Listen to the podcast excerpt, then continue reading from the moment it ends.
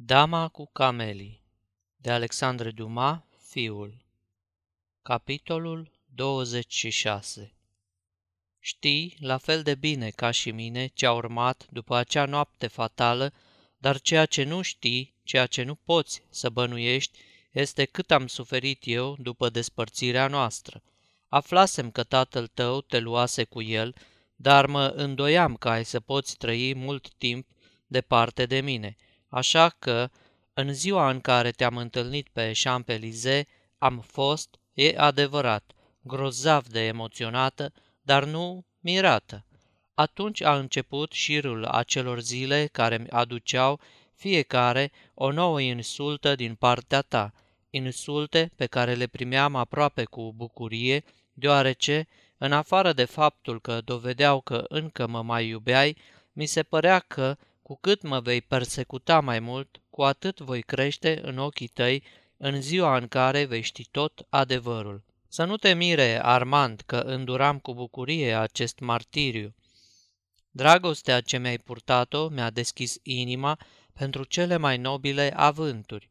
Totuși, n-am fost dintr-un început atât de tare – între împlinirea sacrificiului făcut pentru tine, reîntoarcerea ta s-a scurs un timp destul de lung, timp în care m-am văzut silită să recurg la felurite mijloace ca să nu-mi pierd mințile și ca să uit ororile vieții în care mă aruncam din nou. Prudence ți-a spus, nu-i așa, că eram nelipsită de la toate petrecerile, de la toate balurile, de la toate orgiile – S-ar fi zis că nutream speranța să mă omor repede, grație atâtor excese, și cred că această speranță nu va întârzia să se realizeze. În chip firesc, starea sănătății mele se înrăutăți din ce în ce mai mult și în ziua în care am trimis-o pe doamna Duvernoa să te roage să mă cruți, eram la capătul puterilor, trupește și sufletește.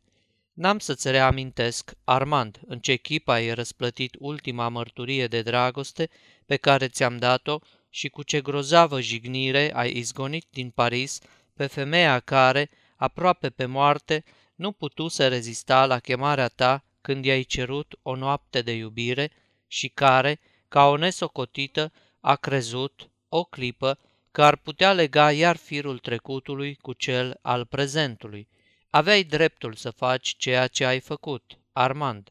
Nu mi s-au plătit întotdeauna atât de scump nopțile. Am părăsit atunci totul. Olimp m-a înlocuit pe lângă domnul de N și mi s-a spus că și-a luat sarcina să-i aducă la cunoștință motivul plecării mele. Contele de G se afla la Londra. Face parte dintre acei bărbați care, neacordând dragostei cu femei ca mine decât exact atâta importanță câtă trebuie pentru ca amorul să constituie o distracție agreabilă, rămân prietenii femeilor pe care le-au avut și nu cunosc ura pentru că n-au știut niciodată ce este gelozia. El este, în sfârșit, unul dintre acei mari seniori care nu ne deschid decât o parte a inimilor, dar care ne deschid cu amândouă mâinile băierile pungilor. La el m-am gândit numai decât. M-am dus să-l întâlnesc. M-a primit minunat, dar cum avea acolo o amantă ce făcea parte din lumea bună, s-a temut să nu se compromită arătându-se în compania mea. M-a prezentat prietenilor, care m-au invitat seara la o masă, după care unul dintre ei m-a luat cu el. Ce voiai să fac, dragul meu? Să mă omor? Ar fi însemnat să-ți împovărezi cu remușcări inutile viața care trebuie să-ți fie fericită. Apoi, la ce bun să mă mai omor când sunt atât de aproape de moarte? Devenisem un trup fără suflet, un obiect lipsit de cugetare, am dus câtva timp această viață de automat, apoi m-am reîntors la Paris și m-am interesat de tine. Am aflat că plecase și într-o lungă călătorie – nu mai era nimic care să mă susțină. Viața îmi deveni la fel de goală ca în urmă cu doi ani, înainte de a te cunoaște pe tine. Am încercat să-l recâștig pe duce, dar prea îl rănisem, iar bătrânii n-au răbdare, pentru că își dau seama, fără îndoială, că nu sunt nemuritori. Boala mă măcina din zi în zi tot mai mult, Eram palidă, tristă, devenisem încă și mai slabă. Bărbații care cumpără amorul examinează marfa înainte de a încheia târgul. Se găseau la Paris atâtea femei mai sănătoase, mai voinice decât mine. Am început, deci, să fiu dată uitării. Astea s-au întâmplat până mai ieri. Acum sunt bolnavă de-a binele. I-am scris ducelui, cerându-i câțiva bani, deoarece nu mai am deloc, iar creditorii au revenit și îmi prezintă notele cu o îndârjire lipsită de orice milă. Are să-mi răspundă oare ducele? De ce nu ești la Paris, Armand? Tu ai venit să mă vezi și vizitele tale mi-ar aduce multă alinare. 20 decembrie. Afară este o vreme îngrozitoare, ninge, sunt singură în casă. De trei zile încoace am o asemenea febră încât n-am fost în stare să-ți scriu niciun singur rând. Nimic nou, dragul meu. În fiecare zi trag nădejdi, deșarte, că voi primi o scrisoare de la tine, dar scrisoarea nu mai sosește și fără îndoială că nu va mai sosi niciodată. Numai bărbații au puterea să nu ierte. Ducele nu mi-a răspuns nimic. Prudens și are început drumurile la muntele de pietate. Scuip într-una sânge. O, ți-ar face atât de rău dacă mai vedea cât de fericit ești că te afli sub un cer cald și că nu te apasă pe piept, ca pe mine, grozăvia unei ierni cu zăpezi și ghețuri. Astăzi m-am ridicat puțin din pat și am privit din apoi a perdelelor de la fereastră cum Parisul își duce înainte viața, de care cred că nu m-am despărțit pentru totdeauna. Am văzut trecând pe stradă câteva chipuri cunoscute, grăbite, vesele, fără griji. Nimeni nu și-a ridicat privirile spre fereastra mea. Totuși, câțiva tineri au venit să se intereseze de soarta mea și și-au lăsat numele. Altădată, când am mai fost bolnavă, tu, care nu mă cunoșteai, de care mi-am bătut joc când te-am văzut pentru prima oară, veneai în fiecare dimineață ca să afli cum mă mai simt. Iată-mă din nou bolnavă. Am petrecut împreună șase luni. Ți-am purtat o dragoste nemărginită, atât cât poate să cuprindă și să dăruiască inima unei femei, iar tu ești departe și mă urăști și nu-mi trimiți nici o vorbă de alinare. Sunt convinsă că doar întâmplarea face să fiu acum părăsită, altminteri, dacă te-ai afla la Paris, n-ai mai pleca nicio clipă de la căpătâiul meu din camera mea. 25 decembrie Doctorul îmi interzice să mai scriu în fiecare zi.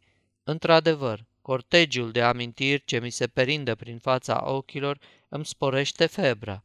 Ieri însă am primit o scrisoare care mi-a făcut bine, mai mult prin sentimentele pe care le exprima decât prin ajutorul material pe care mi-l aducea. Așadar, astăzi mă simt în stare să-ți scriu. Scrisoarea era de la tatăl tău și iată ce cuprindea. Doamnă, am aflat chiar acum că sunteți bolnavă. Dacă aș fi la Paris, aș veni eu însumi să mă interesez de starea dumneavoastră, iar dacă fiul meu s-ar găsi lângă mine, l-aș trimite pe el. Dar eu nu pot să plec din orașul în care mă aflu și Armand se găsește la șase sau șapte sute de leghe de aici. Îngătuiți-mi așadar, doamnă, să vă mărturisesc cât sunt de mâhnit din pricina acestei boli și să-mi exprim cele mai sincere urări pentru grabnica dumneavoastră în sănătoșire. Unul dintre bunii mei prieteni, domnul H., are să vină la dumneavoastră, vă rog să-l primiți. Este însărcinat din partea mea cu o misiune, al cărei rezultat îl aștept cu nerăbdare. Vă rog să primiți, doamnă, asigurarea sentimentelor mele cele mai deosebite. Acesta era cuprinsul scrisorii pe care o primisem. Tatăl tău are un suflet nobil. Să-l iubești, dragul meu, fiindcă sunt puțini oameni pe lume care merită să fie iubiți ca el. Biletul acesta, semnat de el, mi-a făcut mai bine decât toate rețetele reputatului meu medic. Azi dimineață s-a prezentat domnul H., părea foarte încurcat din pricina delicatei misiuni pe care o încredințase domnul Duval. Venea pur și simplu să-mi aducă o mie de scuzi din partea tatălui tău. Mai întâi am vrut să-i refuz, dar domnul H mi-a spus că acest refuz l-ar ofensa pe domnul Duval, care îl autorizase să-mi dea mai întâi această sumă, urmând ca apoi să-mi remită tot ceea ce îmi va mai trebui. Am acceptat acest interviu, care venind din partea tatălui tău, nu poate fi luat drept o pomană. Dacă atunci când ai să te întorci, n-ai să mă mai găsești în viață, arată-i tatălui tău ceea ce am scris despre el și spune-i că pe când așternea aceste rânduri, sărmana fată, căreia avusese bunăvoința să îi le scrie, vărsa lacrimi de recunoștință și se ruga lui Dumnezeu pentru el. 4 ianuarie Am trecut prin niște zile nespus de dureroase. Nu știam că trupul te poate face să suferi atât. O, trecutul meu îl plătesc îndoit astăzi. M-au vegheat noapte de noapte, nu mai puteam să respir. Delirul și tusea își împărțeau ce mai rămăsese din biata mea viață. Sufrageria îmi este plină de bomboane, de tot felul de daruri pe care mi le-au adus prietenii, fără îndoială că printre acești oameni se găsesc și unii care speră că mai târziu am să le fiu amantă.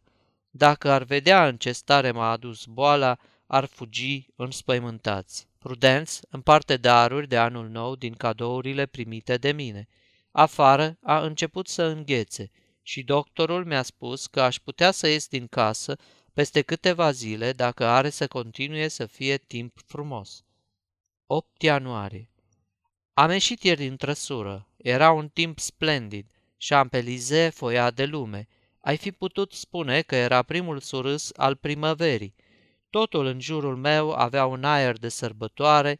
Niciodată până ieri n-am bănuit că o rază de soare poate ascunde atâta bucurie, dulceață, mângâiere. Mi-am întâlnit aproape toți cunoscuții, mereu veseli, veșnic preocupați de plăcerile lor. Câți fericiți care nici nu-și dau seama de acest lucru. Am văzut-o pe Olimp trecând într-o caleașcă elegantă pe care i-a dat-o domnul de N. A încercat să-mi arunce insulte din privire. Ea nici nu știe cât de departe sunt eu acum de toate vanitățile astea.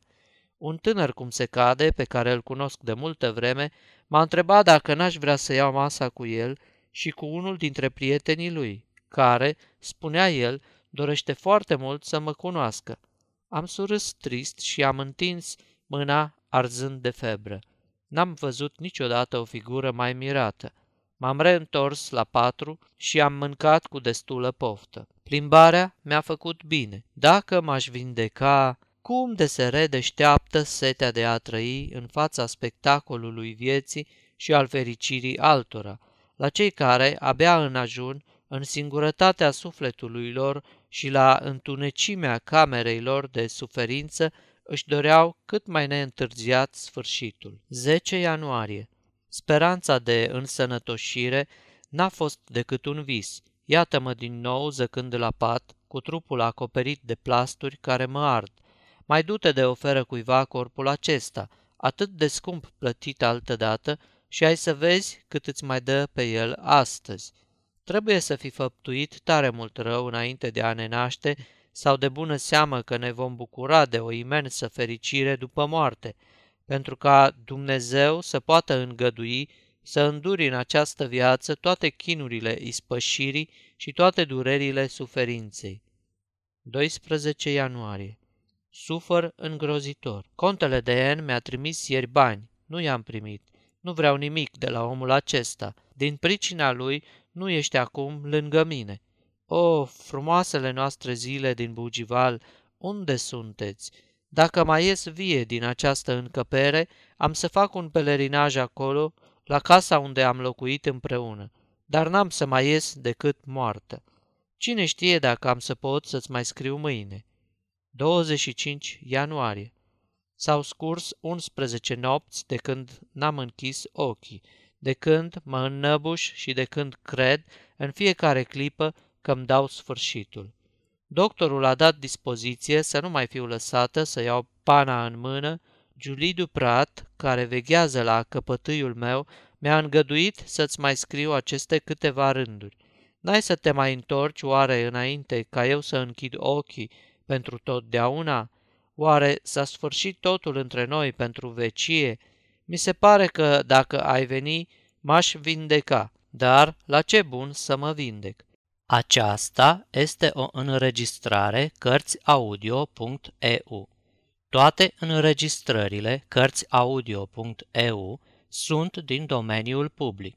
Pentru mai multe informații sau dacă dorești să te oferi voluntar, vizitează www.cărțiaudio.eu 28 ianuarie Azi dimineață am fost trezită de o mare zarvă. Julie, care dormea în camera mea, s-a dus repede în sufragerie. Am auzit voci de bărbați împotriva cărora vocea ei lupta în zadar. S-a întors plângând. Veniseră să pună sechestru. I-am spus Juliei să-i lase să facă ceea ce ei numesc justiție. Portărelul a intrat în cameră la mine, fără să-și ia pălăria de pe cap. A deschis toate sertarele, a înregistrat tot ce a văzut și a avut aerul că nu observă că o muribundă zace în patul pe care, din fericire, mila legii mi-l mai lăsa. Plecând, a binevoit să-mi spună că pot să fac contestație în termen de două zile, dar a lăsat un paznic. Ce o să se mai întâmple cu mine? Dumnezeule, scena aceasta mi-a înrăutățit și mai mult boala. Prudence voia să se ducă să ceară bani de la prietenul tatălui tău, dar n-am lăsat-o. Azi dimineață am primit scrisoarea ta. Câtă nevoie aveam de ea, răspunsul meu are să-ți mai sosească la timp. Ai să mă mai vezi, oare? Iată o zi fericită care mă face să le uit pe toate celelalte ce s-au scurs din șase săptămâni încoace. Mi se pare că merge mai bine, cu tot sentimentul de tristețe care mă copleșește și sub impresia căruia ți-am răspuns. La urma urmei, nu trebuie să fii totdeauna nenorocit. Când mă gândesc că s-ar putea întâmpla să nu mor și să te întorci, să văd din nou primăvara, să mă iubești iarăși și să reîncepem viața noastră de anul trecut. Nebună ce sunt, abia dacă mai pot să țin în mână pana cu care îți mărturisesc acest vis nesăbuit al inimii mele. Orice s-ar întâmpla, te-am iubit atâta, Armand, că aș fi fost de multă vreme moartă dacă nu m-ar fi întărit amintirea acestei iubiri și umbra speranței de a te mai vedea lângă mine. 4 februarie Contele de G s-a reîntors. Amanta l-a înșelat. E foarte trist, căci o iubea mult. A venit să-mi povestească toate amănuntele. Bietul tânăr stă destul de prost cu banii, ceea ce nu l-a împiedicat, însă, să-mi plătească portărelul și să mă scape de paznic. I-am vorbit despre tine, Armand, iar el mi-a promis că are să-ți vorbească despre mine. Uitam în acele clipe că fusese mamanta lui și se străduia și el, de asemenea, să mă facă să uit acest lucru. Are un suflet cu totul deosebit. Ducele a trimis ieri pe cineva să se intereseze cum îmi merge, iar azi dimineață a venit să mă viziteze. Nu știu ce-l mai ține în viață pe bătrânul acesta. A rămas trei ore lângă mine și nu mi-a spus nici douăzeci de vorbe. Când m-a văzut atât de palidă, două lacrimi mari i s-au prelins din ochi. Fără îndoială că plângea amintindu-și de moartea fiicei sale. Era ca și când o vedea murind a doua oară. Spinarea îi este încovoiată, capul plecat, buzele îi atârnă, privirea îi este stinsă. Vârsta și durerea îi apasă cu îndoita lor povară trupul slăit. Nu mi-a făcut nicio mustrare. S-ar fi putut chiar spune că se bucura în sinea lui de ravagiile pe care le făcuse boala în trupul meu. Părea mândru că el se ține pe picioare, pe când eu, încă tânără, eram zdrobită de suferință. Vremea rea s-a întors, nimeni nu vine să mă vadă. Julie veghează la căpătâiul meu mai mult decât îi îngăduie puterile. Prudence, căreia nu mai pot să-i dau atâția bani ca altădată, a început să găsească tot felul de pretexte ca să nu se mai arate. Acum, când sunt pe pragul morții, în ciuda celor ce-mi spun medicii, acum văd mai mulți doctori la căpătâi, ceea ce dovedește că boala progresează, aproape că regret că l-am ascultat pe tatăl tău. Dacă aș fi știut că nu-ți răpesc decât un an din viață, n-aș fi putut rezista dorinței de a petrece acest an cu tine și acum cel puțin aș muri strângând mâna unui prieten. Adevărat este însă că dacă am fi trăit împreună acest an, eu n-aș fi murit atât de curând. Facă-se voia Domnului. 5 februarie O, vino, Armand, vino, sufăr îngrozitor, am să mor, Dumnezeule! Eram atât de tristă ieri încât am vrut să plec de acasă, să-mi petrec undeva seara care se anunța la fel de nesfârșită ca și cea din ajun. Ducele fusese de dimineață la mine. Mi se pare că vederea acestui bătrân, uitat de moarte, mă face să mă apropii mai repede de clipa din urmă. Cu toată febra puternică ce mă dogorea, am rugat să fiu îmbrăcată și condusă la vaudeville. Julie mi-a dat cu roșu pe obraj, altminteri aș fi arătat ca un cadavru. M-am dus în loja unde ți-am dat prima întâlnire, tot timpul mi-am ațintit ochii asupra fotoliului în care stăteai tu în seara aceea și care era ocupat ieri de un bădăran ce râdea zgomotos la toate inepțiile spuse de actori. M-au adus acasă pe jumătate moartă. Toată noaptea am tușit și am scuipat sânge. Astăzi nu mai pot vorbi. De-abia dacă mai sunt în stare să-mi mișc brațele. Doamne, mi se apropie ultimele clipe. Mă așteptam să mor, dar nu pot să mă obișnuiesc cu ideea că aș putea să sufăr mai mult decât sufăr acum. Și dacă, începând de la acest cuvânt, cele câteva litere pe care Margherit mai încercase să le aștearnă erau cu neputință de deslușit. Mai departe, scrisese Julie Duprat. 19 februarie. Domnule Armand, din ziua în care Margherita a ținut să meargă la teatru, starea ei s-a înrăutățit din ce în ce mai mult și a pierdut cu totul graiul, apoi n-a mai putut să-și miște nici mâinile, nici picioarele. Este cu neputință de spus ceea ce suferă sărmana noastră prietenă. Eu nu sunt obișnuită cu acest fel de emoții și o duc numai într-o spaimă. Cât de mult aș vrea să fiți lângă noi, aproape tot timpul aiurează, dar fie că delirează, fie că este lucidă, când mai poate să scoată un cuvânt, numai numele dumneavoastră îl pronunța. Doctorul mi-a spus că nu mai are mult de trăit. De când este atât de grav bolnavă, ducele n-a mai venit pe aici. I-a spus doctorului că priveliștea aceasta tragică îl răscolește peste măsură. Doamna Duvernoa nu se poartă deloc frumos. Femeia aceasta, care spera să stoarcă cât mai mulți bani de la Margherit și pe spinarea căreia trăia aproape tot timpul, a contractat tot felul de angajamente pe care nu poate să le respecte. Văzând că vecina sa nu-i mai este utilă la nimic, nici măcar nu mai vine să o vadă, toată lumea o părăsește. Domnul de G, hărțuit pentru datorii, a fost silit să plece din nou la Londra. Înainte de a pleca ne-a trimis ceva bani. A făcut tot ceea ce a putut. Dar iarăși ni s-a pus sechestru și creditorii nu așteaptă decât să moară Margherit ca să scoată totul în vânzare.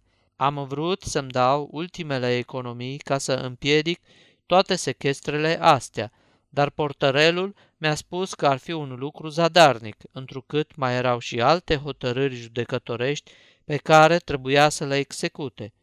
Deoarece Margherit tot se prăpădi, mai bine să abandoneze totul decât să salveze ceva pentru familia pe care ea n-a vrut să o vadă niciodată, fiindcă această familie n-a iubit-o câtuși de puțin. Nu vă puteți închipui în mijlocul cărei sărăcii aurite se stinge biata fată. Ieri n-am avut niciun ban. Tacâmuri, bijuterii, șaluri, toate sunt amanetate, iar restul a fost vândut sau este sequestrat. Margherit își dă seama de ceea ce se petrece în jurul ei și o chinuiește și trupul, și mintea, și inima. Lacrimi mari îi șiroiesc pe obrajii așa de slăbiți și de palizi, încât dacă ați vedea-o, nici n-ați mai recunoaște chipul aceleia pe care ați iubit-o atât de mult. Margherit m-a pus să-i făgăduiesc că am să vă scriu eu când n-are să o mai poată face ea și acum vă scriu în fața ei. Își îndreaptă ochii spre mine, dar nu mă vede. Valurile negre ale morții au și început să-i întunece privirea. Totuși mai surâde. și sunt convinsă că toate gândurile ei sunt îndreptate către dumneavoastră, că inima îi mai bate doar pentru dumneavoastră. De fiecare dată când se deschide ușa, ochii îi se luminează și crede mereu că ați sosit. Când vede însă că s-a înșelat, nu mai citești pe figura ei decât durere adâncă, o sudoare rece îi acoperă fața și obrajii îi devin purpurii. 19 februarie, miezul nopții. Ce tristă a fost ziua de astăzi, sărmane domnule Armand. Azi de dimineață, Margherit se sufoca, doctorul i-a luat sânge, iar vocea i-a revenit un pic. Doctorul a sfătuit-o apoi să cheme un preot. Margherit a spus că primește, așa că s-a dus chiar el să aducă un preot de la biserica St. Roch. Între timp, Margherit m-a chemat lângă patul ei, m-a rugat să deschid șifonierul și arătându-mi o bonetă și o cămașă lungă, numai în dantele, mi-a spus cu o voce stinsă, După ce am să mă spovedesc, am să mor și atunci să mă îmbraci cu lucrurile astea, e cochetăria unei muribunde. Apoi m-a îmbrățișat plângând și a adăugat, Pot să vorbesc, dar mă înnăbuș prea tare ori de câte ori deschid gura. Mă înnăbuș, aer! Am izbucnit în lacrimi, am deschis fereastra și peste câteva clipe a sosit și preotul. M-am dus să-l întâmpin. Când a aflat la cine se găsea, părea că se teme că va fi prost primit. Intrați, fără sfială, părinte, i-am spus eu. A rămas puțină vreme în camera bolnavei, pe când ieșea mi-a spus, a trăit ca o păcătoasă, dar va muri ca o creștină.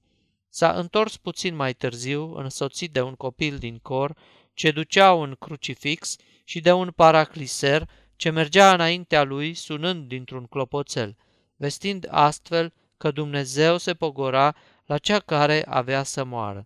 Am intrat toți trei în această cameră de culcare, în care altădată răsunaseră atâtea vorbe ciudate, dar care acum devenise un lăcaș sfânt. Am căzut în genunchi. Nu știu câtă vreme are să-mi rămână întipărită în minte impresia pe care mi-a făcut-o priveliștea la care am fost martură.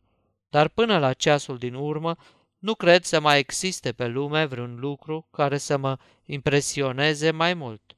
Preotul mirui cu uleiuri sfințite picioarele, mâinile și fruntea ființei ce se stingea. Rosti o scurtă rugăciune și Margherit era acum gata să se înalțe spre ceruri, unde fără îndoială că va merge dacă Dumnezeu va fi văzut toate câte le-a îndurat în viață, ca și sfințenia morții sale. Din acea clipă, Margherit n-a mai rostit niciun cuvânt și n-a mai făcut vreo mișcare. De 20 de ori aș fi crezut-o moartă dacă nu i-aș fi auzit răsuflarea zbuciumată. 20 februarie, orele 5 seara. Totul s-a sfârșit. Margherita a intrat în agonie astă noapte pe la două, nu cred să fi fost martir care să fi suferit asemenea torturi, judecând după țipetele pe care le scotea. De două sau de trei ori s-a ridicat în capul oaselor, ca și cum ar fi vrut să apuce din nou cu mâinile viața care îi se înălța spre Domnul. La fel, de două sau de trei ori v-a șoptit numele, apoi totul s-a acoperit de tăcere și a căzut înapoi, slăită, pe pernă. Lacrimi tăcute au început să-i curgă din ochi și s-a stins. Atunci m-am apropiat de ea, am strigat-o și cum nu mi-a mai răspuns, i-am închis ochii și am sărutat-o pe frunte. Sărmană, scumpă Margherit, în acea clipă aș fi vrut să fiu o sfântă, pentru că această sărutare să-ți fie o chezășie înaintea lui Dumnezeu. După aceea am îmbrăcat-o așa cum mă rugase, m-am dus să caut un preot la Saint Roch, am aprins două lumânări pentru sufletul ei și m-am rugat la biserică vreme de un ceas. Banii pe care îi aveam de la ea i-am dat la săraci. Nu mă pricep prea bine în cele ale religiei, dar mă gândesc că bunul Dumnezeu are să știe că lacrimile mele erau adevărate, ruga fierbinte, milostenia sinceră și are să aibă milă de aceea care, moartă atât de tânără și frumoasă, nu m-a avut decât pe mine ca să-i închid ochii și să o îngrop. 22 februarie Astăzi a avut loc înmormântarea. Multe dintre prietenele Margheritei au venit la biserică. Câteva plângeau sincer. Când a pornit convoiul spre cimitirul Montmartre, numai doi bărbați urmau dricul, contele de G, care se înapoiase special de la Londra, și ducele, care mergea susținut de doi valeți. Vă scriu toate aceste amănunte de la ea de acasă, printre lacrimile ce mă podidesc mereu și în fața lămpii care arde trist lângă o cină de care nu mă ating, cum cred că lesne vă închipuiți, dar pe care Nanin mi-a adus-o, deoarece n-am luat nimic în gură de mai bine de 24 de ore. Știu că n-am să pot păstra multă vreme aceste jalnice amintiri, întrucât existența mea nu mi-aparține mai mult decât îi aparținea Margheritei viața ei și de aceea vă scriu toate aceste amănunte chiar aici, în locul unde s-au petrecut, de teamă ca nu cumva, scurgându-se un timp mai îndelungat între săvârșirea lor și întoarcerea dumneavoastră, să nu vi le mai pot împărtăși în toată trista lor exactitate. Sfârșitul capitolului 26